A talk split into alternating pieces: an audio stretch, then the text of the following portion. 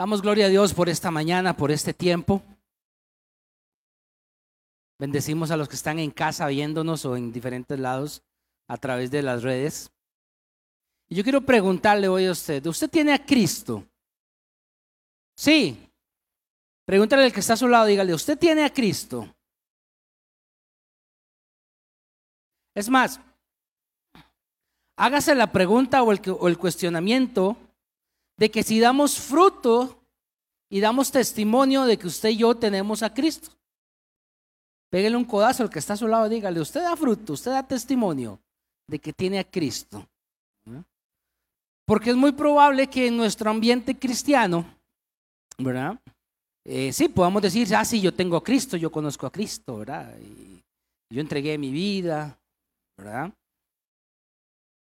Pero en algún momento de nuestra vida tal vez no tuvimos a Cristo. ¿Ok? En algún momento de nuestra vida tal vez no eh, fuimos alcanzados o no conocíamos, o alguien no nos habló, o alguien no nos invitó a un evento, a un concierto, a una actividad donde iban a hablar de Cristo y iban a dar un mensaje, y ese mensaje nos iba a traer la salvación que hoy usted y yo tenemos. Amén. Amén. Ok. Hoy quiero compartirles un tema muy bonito. Eh, le contaba algo a unos amigos que eh, estoy, llevando una de las materias en el Instituto Bíblico y tengo una profesora que es carguísima, la profe Gaby, ¿verdad?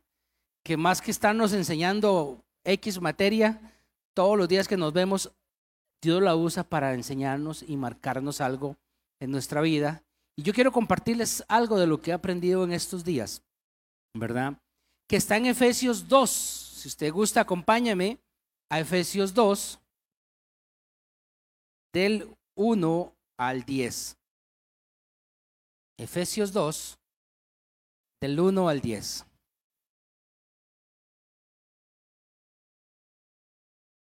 Y dice así, voy a, voy a ir leyendo y ustedes me va acompañando. Dice,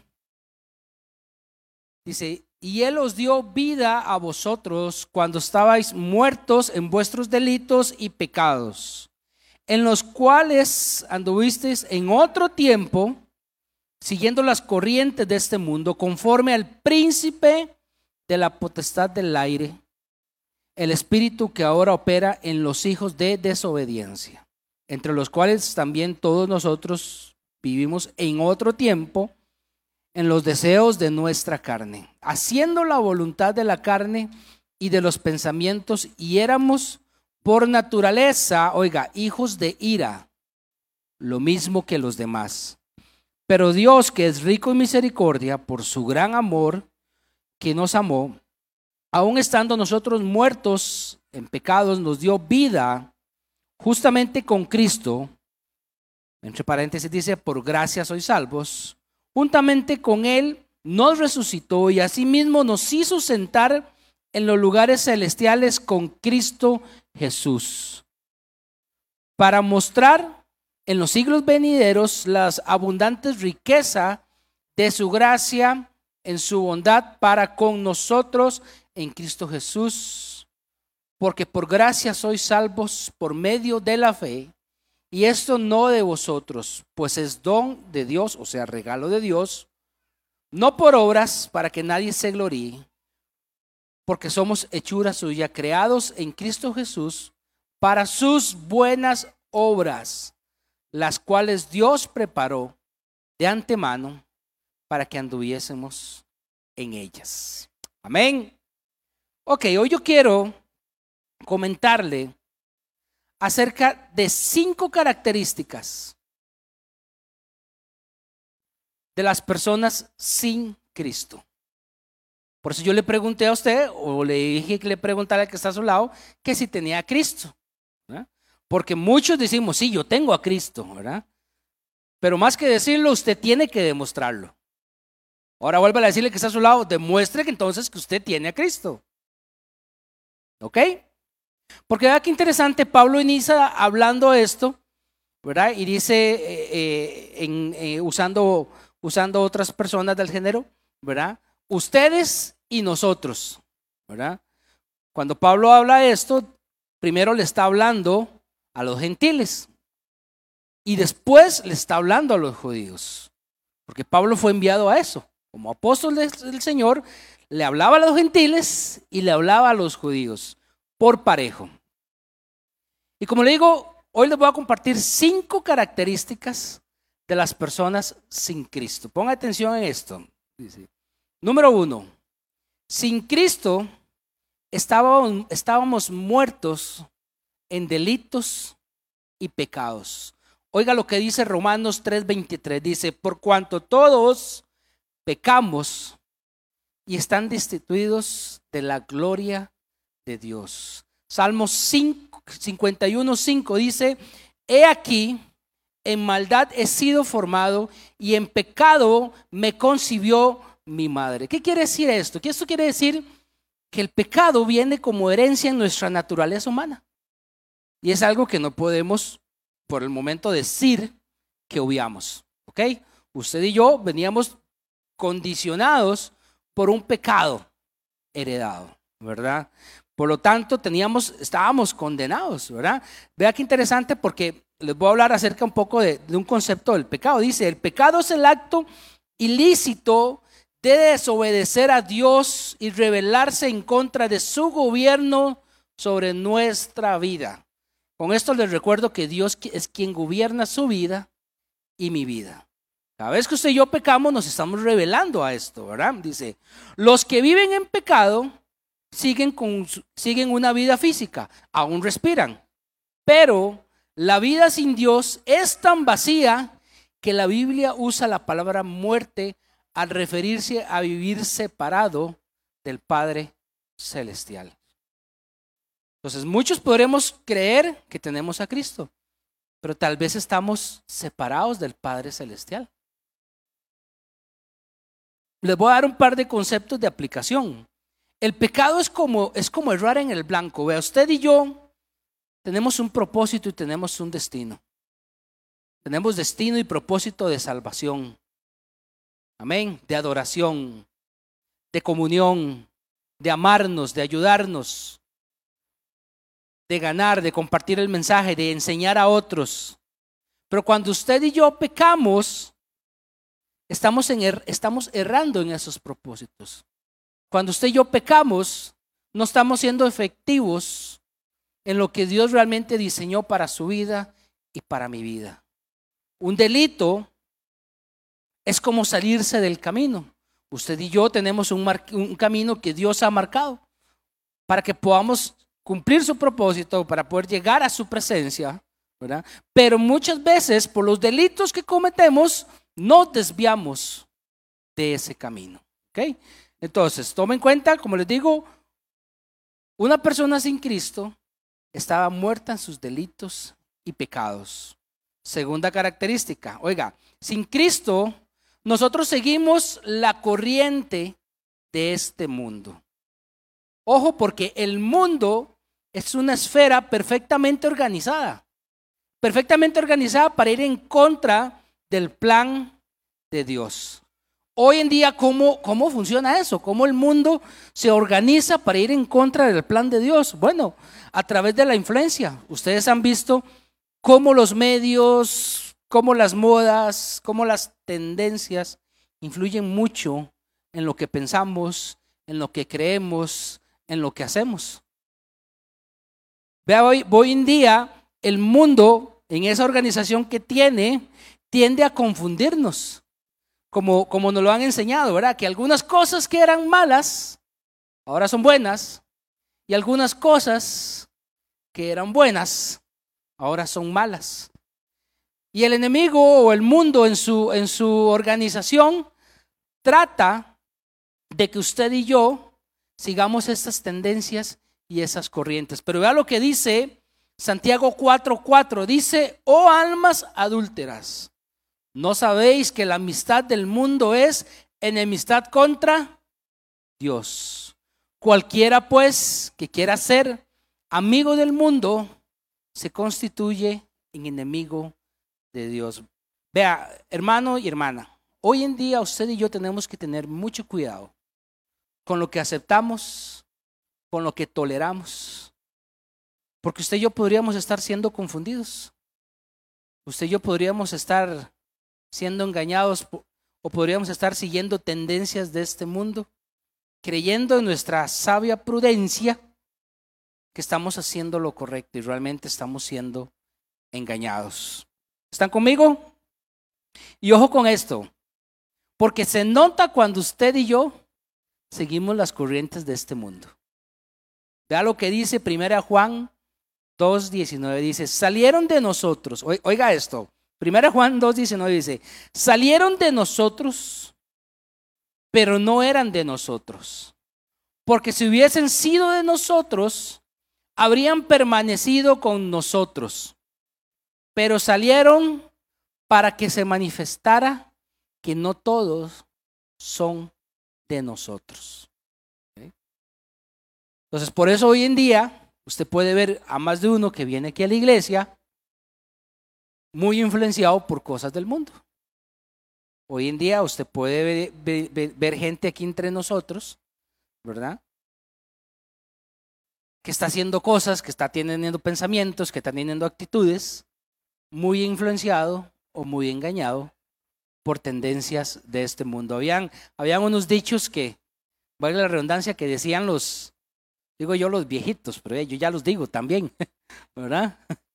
Y dice, el que anda con lobos, ¿verdad? Dice, caras vemos, corazones no sabemos, o mañas no sabemos, ¿verdad?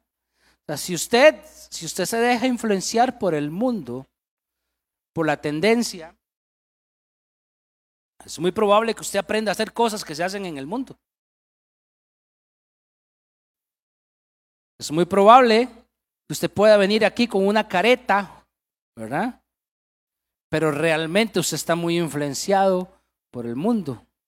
Si no tiene a Cristo. Dígale al que está a su lado, si no tiene a Cristo. Es más, dígale al que está a su lado, si no tiene a Cristo, se le nota. Se le nota la chuleta. Se le nota que está influenciado por el mundo. ¿Están conmigo? Número tres.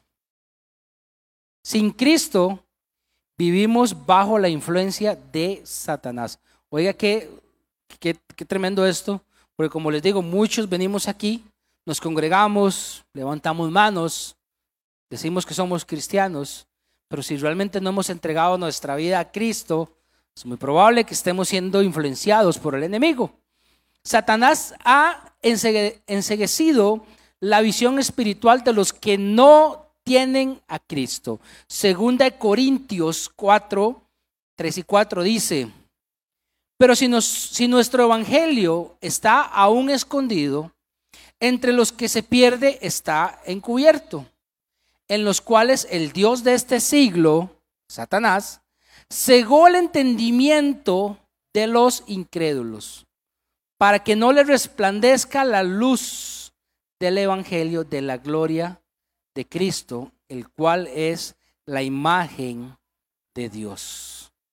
Es interesante que si usted no tiene a Cristo en su corazón, si usted no ha entregado realmente su vida a Cristo, el enemigo lo pueda, lo pueda tener cegado de muchas cosas lo pueda tener engañado, lo pueda tener influenciado usando toda la estructura de este mundo, pero lo tiene cegado. Y vea qué interesante, porque Pablo dice que el diablo atrapa a aquellos que están sin Cristo como los cazadores atrapan los animales. Yo no sé si usted alguna vez ha tenido la experiencia de cazar. ¿verdad? Yo no sé si, si aquí no es muy down en Costa Rica y menos en San José, Tal vez en zonas rurales sí, pero ¿cuántos han tenido la experiencia de cazar? Sí, ¿verdad? ¿verdad? Ok, vea qué interesante. Pues yo tuve experiencia, pero tuve experiencia en mi niñez. Cuando yo estaba niño, hace un montón de años, mi casa era una propiedad un poquito grande, por decirlo así, eh, y teníamos mucho patio, ¿verdad? Pero como en toda casa eh, de nuestro país, cuando tiene mucho espacio, ¿verdad?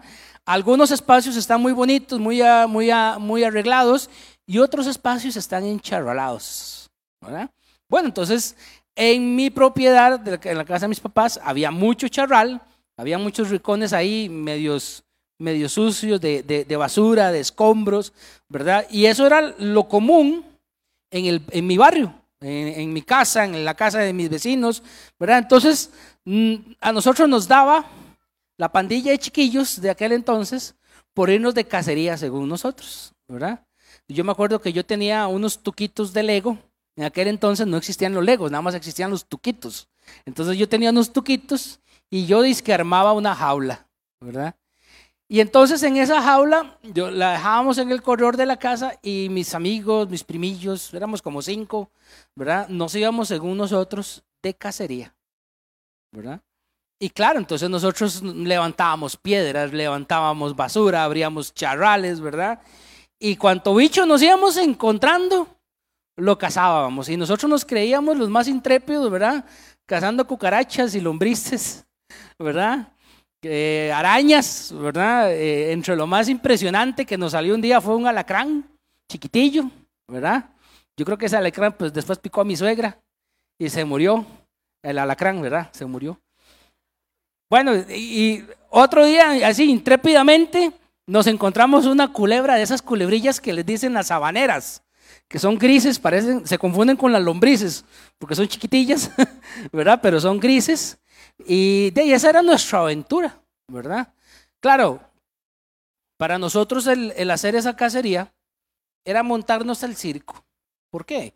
Porque agarrábamos los bichos y comenzábamos a jugar con ellos hasta matarlos. Carajillos éramos muy crueles. Agarrábamos, los, agarrábamos todo lo que cazábamos y los metíamos todos juntos a la bendita jaula que yo me había hecho de Lego, de tuquitos.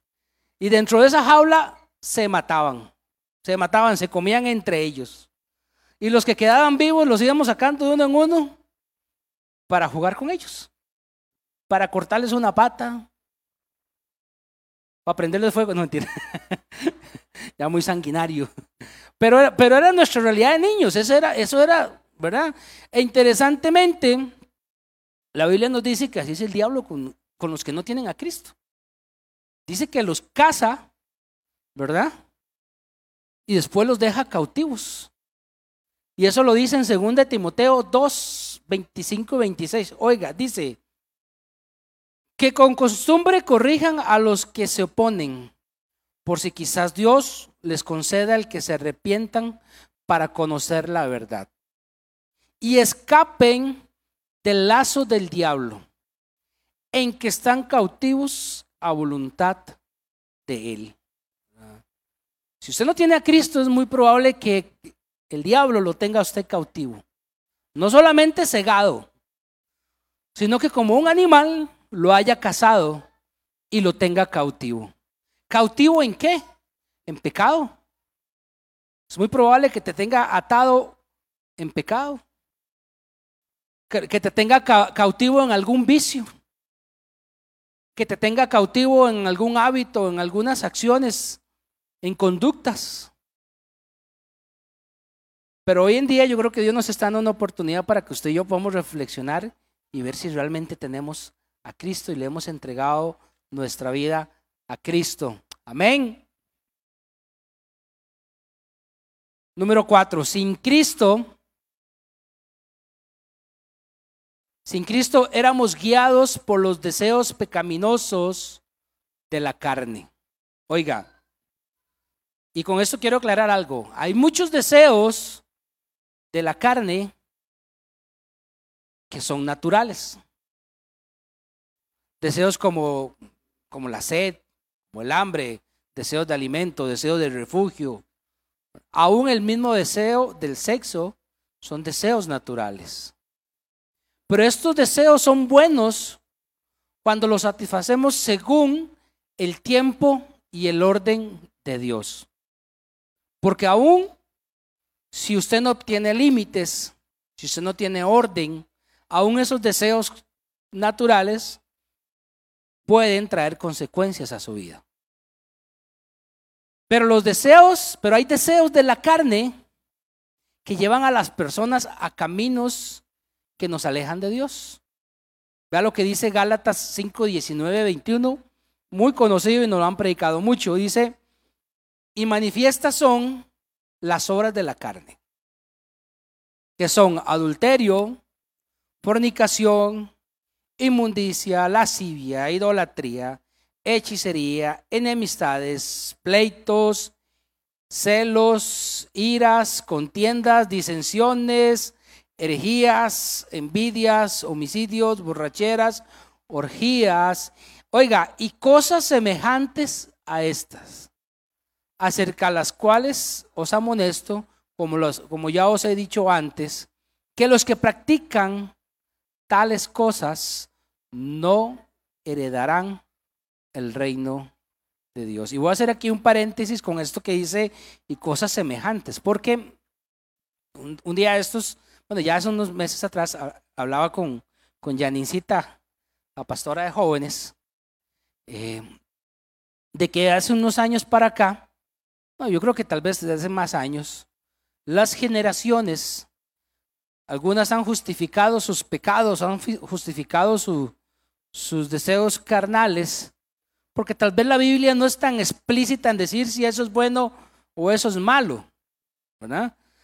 Pero tomemos en cuenta que la Biblia fue escrita en un contexto, en un contexto de tiempo, ¿verdad? En un contexto cultural, ¿verdad?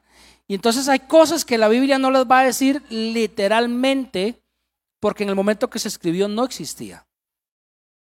Pero sí habla de que hay cosas semejantes. Y hay cosas semejantes que nosotros hemos dejado entrar a nuestra vida, entrar a nuestra iglesia, entrar a, nuestra, a, nuestras actitudes, a nuestra forma de ser, ¿verdad? Y son cosas semejantes. Tal vez la palabra de Dios no habla de, de pornografía, porque tal vez era algo que no existía o no se interpretaba en el momento, pero son cosas semejantes. Y así podríamos enumerar un montón de cosas que hoy en día, como les decía en, el, un punto anterior, el enemigo o el mundo en su, en su engaño, en su influencia, ¿verdad? Lo, nos ha querido dar a entender que eso es correcto o que es válido, pero realmente no lo es. Cuando usted tiene a Cristo, usted puede distinguir esas cosas. Cuando usted no tiene a Cristo, sus deseos carnales lo van a mover. Y usted va a justificar, usted va a tratar de, justificar eh, eh, que está bien, que es aceptable, que, sí, que, la Biblia no es clara en si esto es bueno o es malo, y, si usted no tiene a Cristo, usted va a tratar de justificar eso, Pero vea qué interesante, porque los que no tienen a Cristo quizás declaren que son libres, pero Pablo enseña que no, que son esclavos, que son esclavos de este mundo y que son esclavos de la carne. Así que con eso usted y yo deberíamos estar reflexionando si realmente Cristo está en nuestras vidas. Si realmente usted ya entregó su vida a Cristo. Amén. ¿Están conmigo? ¿Sí? Número 5. Sin Cristo éramos el blanco de la ira de Dios. Oiga, Pablo enseña que la ira de Dios viene sobre todos los que, los que son desobedientes al ser inmorales, impuros y codiciosos. Efesios 5, 3 al 7 dice, pero fornicación y toda inmundicia o avaricia, ni aun se nombre entre vosotros como conviene a santos ni palabras deshonestas, ni necedades, ni truanerías que no convienen, sino antes, sino antes bien acciones de gracia. Porque sabéis esto, que ningún fornicario o inmundo o avaro que, que es idólatra tiene herencia en el reino de Cristo y de Dios. Nadie os engañe con palabras vanas. Oiga, porque por estas cosas viene la ira de Dios sobre los hijos de desobediencia. No seáis, pues, partícipe de ellos. Cuando usted no tiene a Cristo, cuando usted tiene una vida sin Cristo, usted va a cargar la ira de Dios sobre su vida. Y, quiero que en serio eh, puedan recibir esta palabra como una reflexión o como una exhortación con mucho amor y con mucho respeto, no como un juicio, Porque al final de cuentas eso no me toca a mí. Es una reflexión y que usted pueda realmente pesar en su corazón que si usted realmente tiene a Cristo en su corazón. Valga la redundancia. Porque Dios ama a los que están sin Cristo. Y Dios los amó de tal manera que Él dio a su Hijo. Yo creo que usted y yo somos conscientes de eso, amén. Que Él dio a su Hijo para salvarnos. Pero cada uno de nosotros debe escoger si acepta el amor de Dios o estar bajo su ira. Amén. Ahora, ya con esto ya voy casi terminando. Efesios 2, del 1 al 3, es un terrible resumen. Es un terrible resumen de la condición humana sin Cristo. Vea qué interesante, porque, o sea, sin Cristo estamos muertos en delitos y pecados. Sin Cristo seguimos la corriente de este mundo. Y este mundo nos va a influenciar y nos va a engañar y nos va a alejar de Dios. Sin Cristo vivimos, bajo la influencia de Satanás. Y Satanás nos va a tener cautivos, nos va a capturar como animalitos, como, como les contaba ahora la, la historia, la anécdota, ¿verdad? Y nos va a tener cautivos con el fin de destruirnos.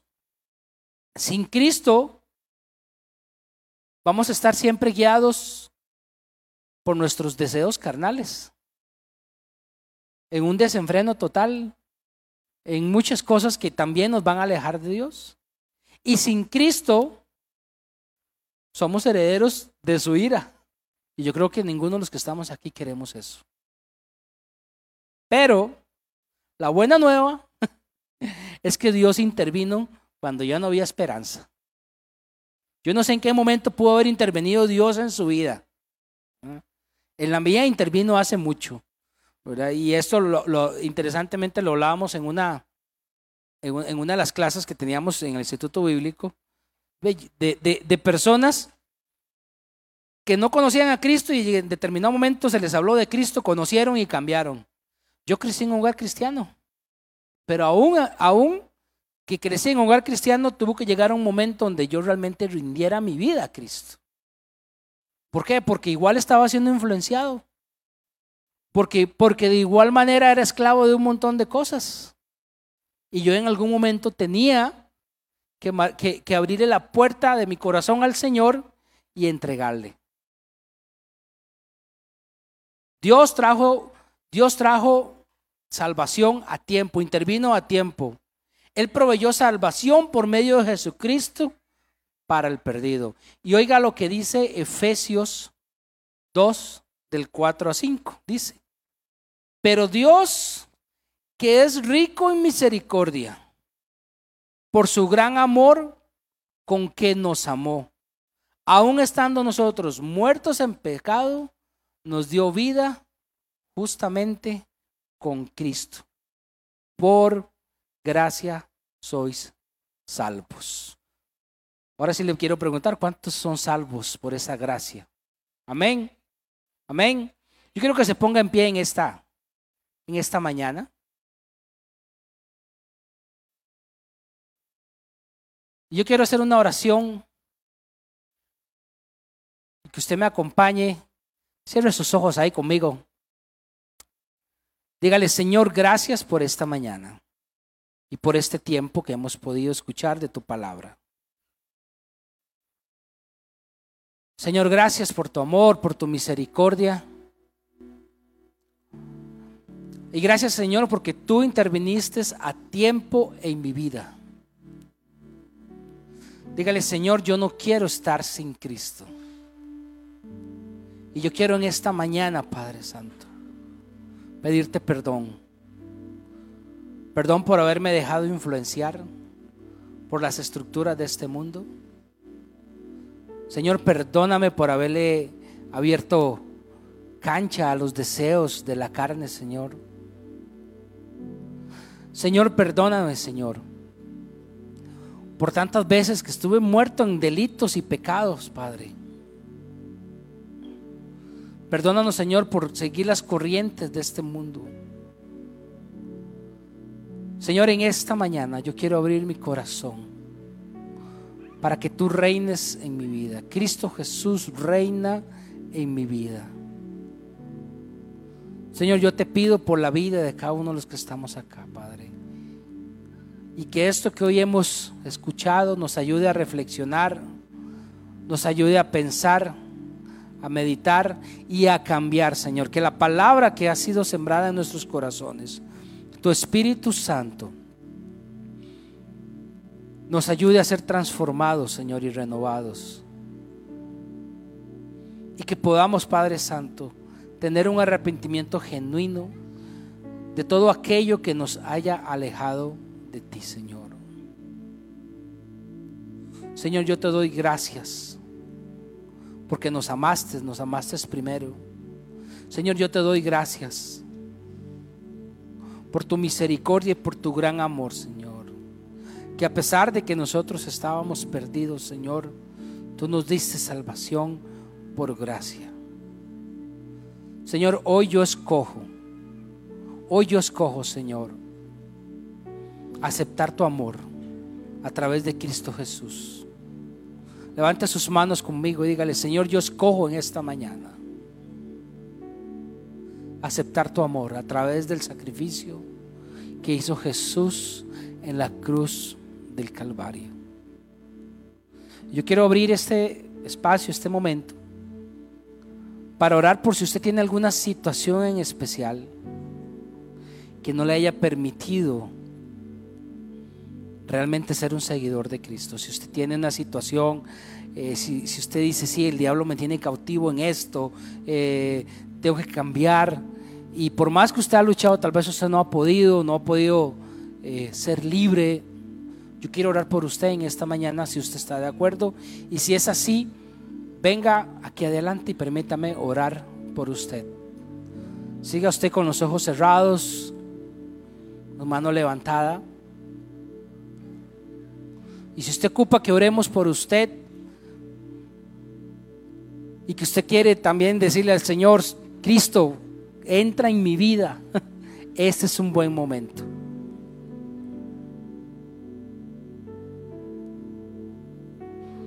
Gracias, Señor. Yo le pido a usted que no se desconecte de este tiempo. Vamos a adorar mientras oramos por nuestros hermanos y hermanas que están pasando aquí. Y que se conecte un ratito más con el Señor. Vamos a salir temprano, pero no pierda este momento. Y si hay algún líder que quiera ayudarme a orar por ellos, también que venga y me ayude un minutito.